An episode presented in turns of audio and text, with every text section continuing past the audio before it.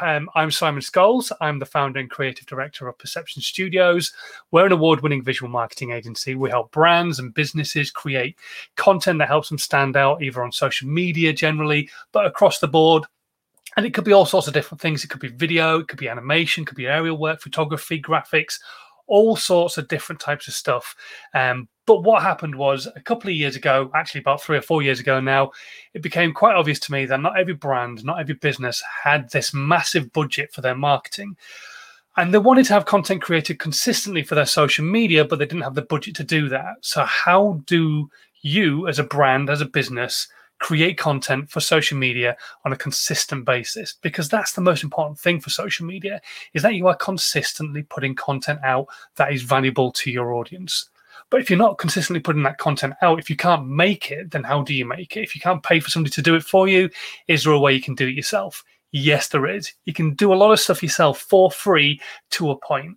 So, what I did was I sat down and I came up with a process. I called it How to Nine Times Your Social Media. And basically, it's a process that takes you through from everything from planning all the way to podcasting and all the stuff that happens in between as well, so that you have lots of content every single week to post out about your brand and your business. And yes, it's cost you time to create it, but it's not cost you any money to create it by going to an agency and getting it done for you. The Social Media Podcast with Simon Scholes. Tips, hints, and great content ideas. I'm going to talk about the fact that it is National Teddy Bear Day. Do you have a teddy bear? Because from today, it is going to be fine. It's going to be finally okay for you to sit down and talk to your teddy bear people aren't going to look at you crazy anymore because I'm telling you right now, you can sit down and talk to your teddy bear because this is something I did myself. I'm often asked by a lot of people, how do I talk to, not at my audience? And this was something I learned back in my radio days when I was a radio presenter. One of the first snoops I ever had with my boss, and he sat me down. And a snoop is where you go through the recording of your last show or a few recent shows, and they say, right, okay, this is good. That's not so good. Don't do this again. That's brilliant. And so you get a good overview of what you need to keep doing on your shows to keep improving as a presenter. And the main thing that came out of my first ever Snoop was you need to learn to connect with the audience, the people who you are talking to, because the audience members, you want them to think of you as a mate you want them to think of somebody who could maybe go for a pint with or a good night out with, somebody who would be fun to go out with. That was the ethos of the station. And that's how you need to be presenting your content. When you are on camera talking to your audience, be it in a live piece of content or just a recorded, you need to learn to talk to your audience, not at them. And I had to come up with a way of doing this because obviously, when you're talking to a camera or when you're talking to a microphone like this, there's nobody there it's an invisible audience. You know, there's people consuming what you've got to say, whether it's in the live or in a replay or in the radio's side of things, tuned in in the car while they're driving along. You know, there's people listening, but how do you talk to them when you can't see them and you certainly can't hear them responding to what it is that you've uh, you've said, whether it be funny or sad or whatever? So the thing that I came up with, and that really worked well for me, um, and I'm hoping this will work well for you, is I took a teddy bear and I stuck it behind the microphone on the windowsill. There was a window behind the, behind the, the mixing desk, and so I put the teddy bear there. The microphone was in front of the teddy bear, and basically I spoke to the teddy bear as I was speaking to the microphone, and it allowed me to break that barrier a little bit yes, there's not thousands of people in front of me like there would be on radio, and there's not hundreds of people like there would be on a live video or on replay of a video, but there are there is something there that I can talk to. And it's not just an, an inanimate object like the, the, the microphone. It's something that I can kind of connect with, like a teddy bear, like I say. So what I want you to do is think about doing this when you're creating a video content. If you ever create video content where you're talking to the camera, talking to the lens, preferably live, but even if you're doing this recorded, get something that you can sit behind the lens of the camera. So, number one, you talk to the lens. Your audience is here. Your audience is not on the screen. Your audience is behind the lens. So make sure the thing you're going to talk to is behind the lens. Now, you could use a teddy bear, which is what I used initially for my radio shows, or you could use something like a photograph of a loved one or a photograph of um, your grandma or your granddad or your dad or your mum or, or your best friend or your dog, whatever it might be, your children. put it behind the lens, and talk to that picture. Now, if I had a picture behind my lens right now, I would be talking to there. I'm still talking to you behind the lens. Just I am able to connect to a photograph. I'm able to connect to the people that are there. I'm able to talk to them. And it just breaks that barrier down a little bit. Now, don't get me wrong. If you say anything funny, if you say anything sad, these things are not going to respond to you.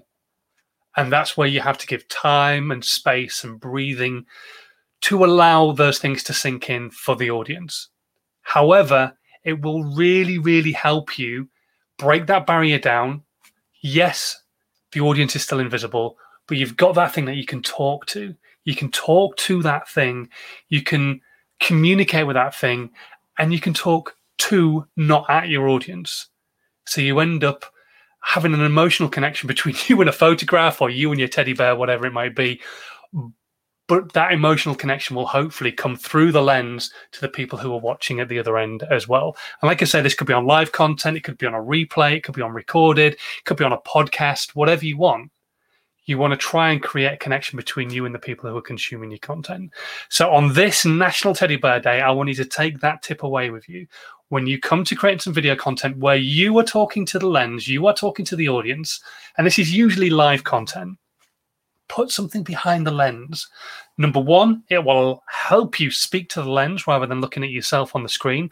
And I know you're beautiful, but you shouldn't be looking here. You should be looking there where your audience is.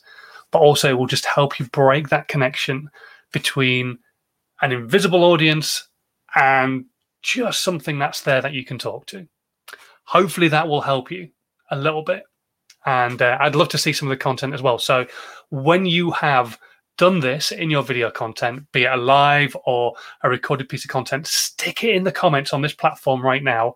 Um, I would love to see it. I'd love to see your content, love to see your videos and see how you got on with doing this because uh, that would be absolutely awesome. Um, right, as always, we are going to skip into questions now. Whatever platform you're watching on, be it Periscope, be it Twitter, YouTube, Facebook, wherever you're watching, stick your comments and your questions into the comments on this particular platform. If you're watching on the live, we'll, we'll answer them in this live broadcast. If you're not watching on the live, if you're in the replay, just put hashtag replay beforehand and um, then just ask your question and we will answer it either in the comments or we can put it into the next live, which will be happening on Friday around about the same time.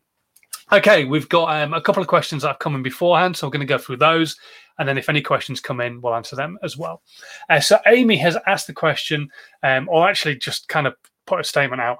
Um, I'm passionate about interior design and renovational kind of stuff, um, but I don't have the experience of a degree in this area. How can I do it for a living? Well, Amy, if you have the skill to do this and you have a passion about it, you don't have to have a degree. I don't have a degree in social media.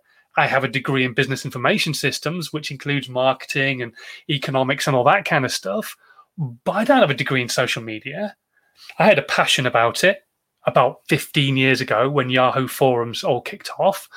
And so I just learned as I went and learned more and more and more until I'm in the position where I am now, where I still don't know everything and nobody knows everything, but you just keep learning and just keep learning and just keep learning. And you're the same. So hopefully you've spent time actually learning your craft as an interior designer, learning your craft of renovation. So start putting some of that value out, whether it's connecting to feng shui or whether it's connecting to a particular like blank canvas rooms or whatever it might be. Maybe start pointing that value out to people so they can get something from it. So, uh, for example, how to make a room look bigger than it actually is. Maybe put a mirror on this wall or something like that. How to dampen the sound in a room without having to have rugs everywhere. Well, you could do this and you could do that and put this in the corner and all those kind of things. Whatever it might be, start giving value in that area of expertise of interior design. You don't need to have a degree to do that particular job. Yes, people might look at it as you have more knowledge if you have a qualification, but it's not the be all and end all. It's not an essential thing. Um, if you have your own style and you're good at what you do, then put examples up of it. Show people what you've done. Show people the the case studies of, of things that you've worked on. If you haven't worked on anything yet, offer it to some friends. Find some friends who may be living in a bit of clutter, perhaps, or what have you, and just say, Do you mind if I help you maybe design your room so that it, it feels bigger or less cluttered or what have you, especially if that's something they've mentioned to you. And then do that for free and use that as a case study, show it off to people, but start giving value in that area. There's so much value you could give within interior design.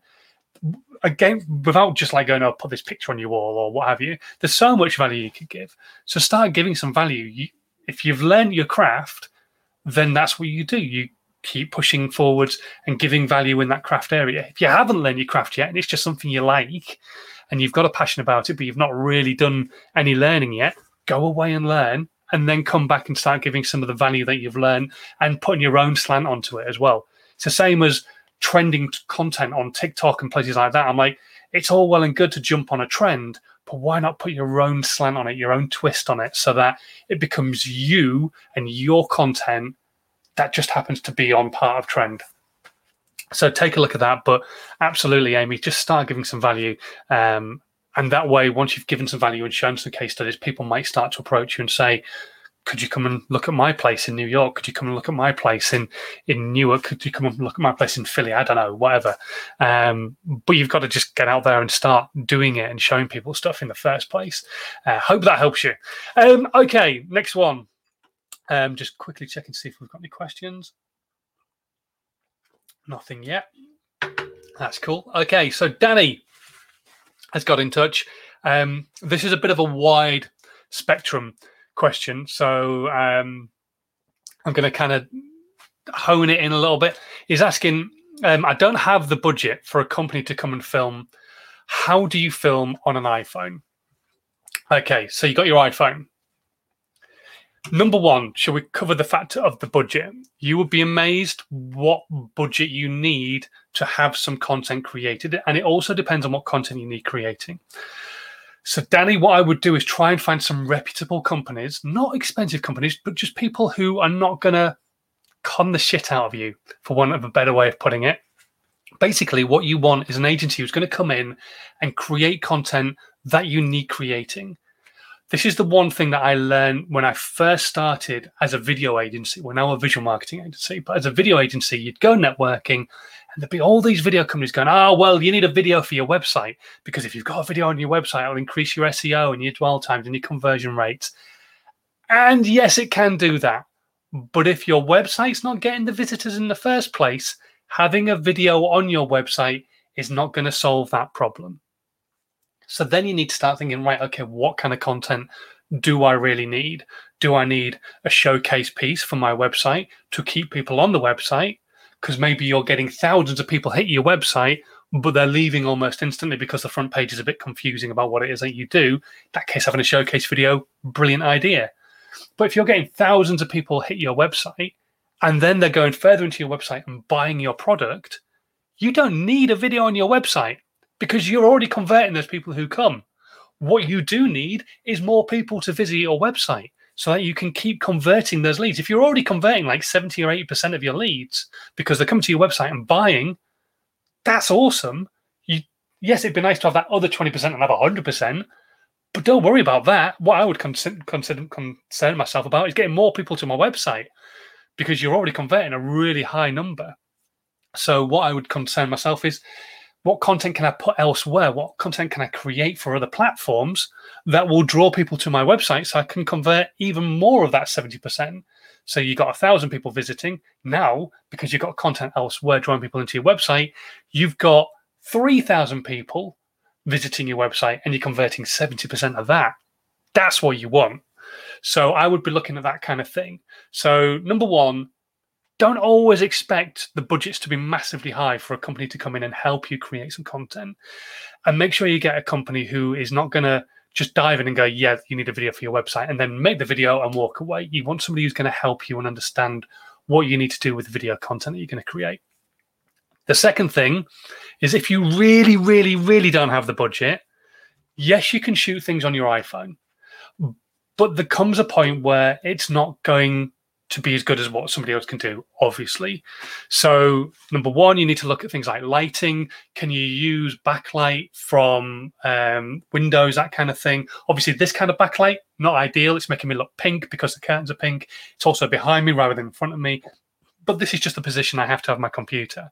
Now, in an ideal world, I'd have my computer here. I would be sat there. And so the, the light from the window would be lighting me rather than behind me. So would I would look completely different. I'd look a lot less pink than I do now. In fact, the whole room would look a lot less pink than it does now. But that's just the way it has to be, unfortunately. But I do have a ring light down here that's kind of lighting up a little bit, so I'm not so dark because I've got the light behind me. But think about lighting, think about set design, um, and also most importantly of all, and this is a big, big thing, and I've had people do this in the past on a regular basis. Don't film like that film like this because it's it's so it's so important because you want to be able to use this content in lots of different places. And the way you frame your video and the way it looks is really important. Now perfection as i always say is not essential but there are certain things that trigger people a little bit. And having two black lines down the side of your content because you filmed it in vertical is just one of those things so when you're putting content out, unless you're putting it onto like Instagram stories or on TikTok or on Snapchat, always film it in landscape. Then you can change it ever so slightly so that when you're editing it, you could set up your editing software so it's good for TikTok and then reframe it so that it works for TikTok or reframe it so it works for an Instagram post. But because you've got that widescreen version, then you can use it on YouTube, you can use it on LinkedIn, you can use it on Facebook. You can still use it on Instagram. Just make sure you get the framing right. Otherwise, half your face might be off the screen or what have you um, at the wrong point. But yeah, just look at how you're filming your content. Lighting and the fact that it's in landscape will, number one, make a huge difference. What I would also recommend is don't do it handheld because you'll get that shake. And even if it's got somebody else who's looking like they're being fairly sturdy, there's still a movement there. There's still movement. Get a tripod, get a fitting that's going to work with it. That's really important as well. Um, and if you can, if you can afford it, buy a microphone, and um, be it something like a lapel mic on a on a cable which you can plug into the bottom of your phone, um, or something different, like a Bluetooth mic, like a Sennheiser um, Bluetooth mic, wireless mic. Um, the Sennheiser memory mic, really great. I think I've got it linked in the section below, um, which is a really cool microphone. Comes with an app where you can film in it as well, so then it syncs the audio from the microphone and the video together. Um, but yeah, those are kind of some of the simple tips I would say. Um, the other things I would recommend, obviously, are some of the settings. Make sure that you get your exposure right. Make sure that you're not overexposed. Make sure you're not underexposed. All those kind of things. Right now, obviously, like you can see how much sunlight's coming through. This area here, massively overexposed. So the behind me is overexposed. The curtains are pink. It's lighting me as pink because of that. Get that kind of thing right I can't get it right because of the space I'm working in and the time frames I have to work in on my live content. But if you have a look at some of my recorded content, very different. Spin myself around, I put my camera here, I have lighting down over the top of me, so I look a little bit nicer, a little bit less old. Um, I look a bit more normal color colorization. I use a different lens so that there's a nice shallow depth of field behind me. I have my logo on the computer. It looks totally different. I have my microphone plugged in, all those kind of things. So if you're recording it on an iPhone, just try and work as best as you can to the limitations of an iPhone. They may shoot in 4K, but you are not a professional filmmaker. So I would, number one, try and talk to professional filmmakers. If you've got any budget at all, you'll be surprised how little it can cost to have some content created. If you really have no money, then just some of those simple little tips will hopefully help you uh, create content on your iPhone. Um, and yeah, away you go basically and hopefully that that kind of helps a little bit if you've got anything else you want to ask about about iPhone filming and stuff like that, just drop me a DM. I'll do my best to answer them as I possibly can do. Or we can have like a one to one or something and have a chat through some bits and pieces. Anyway, right. Uh, no more questions have come through from anybody at the moment watching. So, uh, as always, I'm going to disappear. I'm going to go and off and do some work. So, thank you so much, as always, for watching. It really does amaze me that people still tune into these on a regular basis. If you're watching on the replay, say hello in the comments. Let me know that you're out there. If you've got any questions, stick them in there too with hashtag replay on the question and then I'll um, do my best to either answer it in the comments or we can put it into the next live, which will be happening on Friday. Uh, but until then, uh, hit that subscribe button, hit that share button. Make sure we keep building the community. Make sure we keep getting more and more people watching this content, more and more questions coming in, more and more answers being given. And until Friday, stay safe. Um, it is a weird, weird situation at the moment in the UK. Um, and I'm sure it's kind of changing elsewhere as well. But until Friday, have a good one and uh, thanks for watching. Bye. This was a Perception Studios production.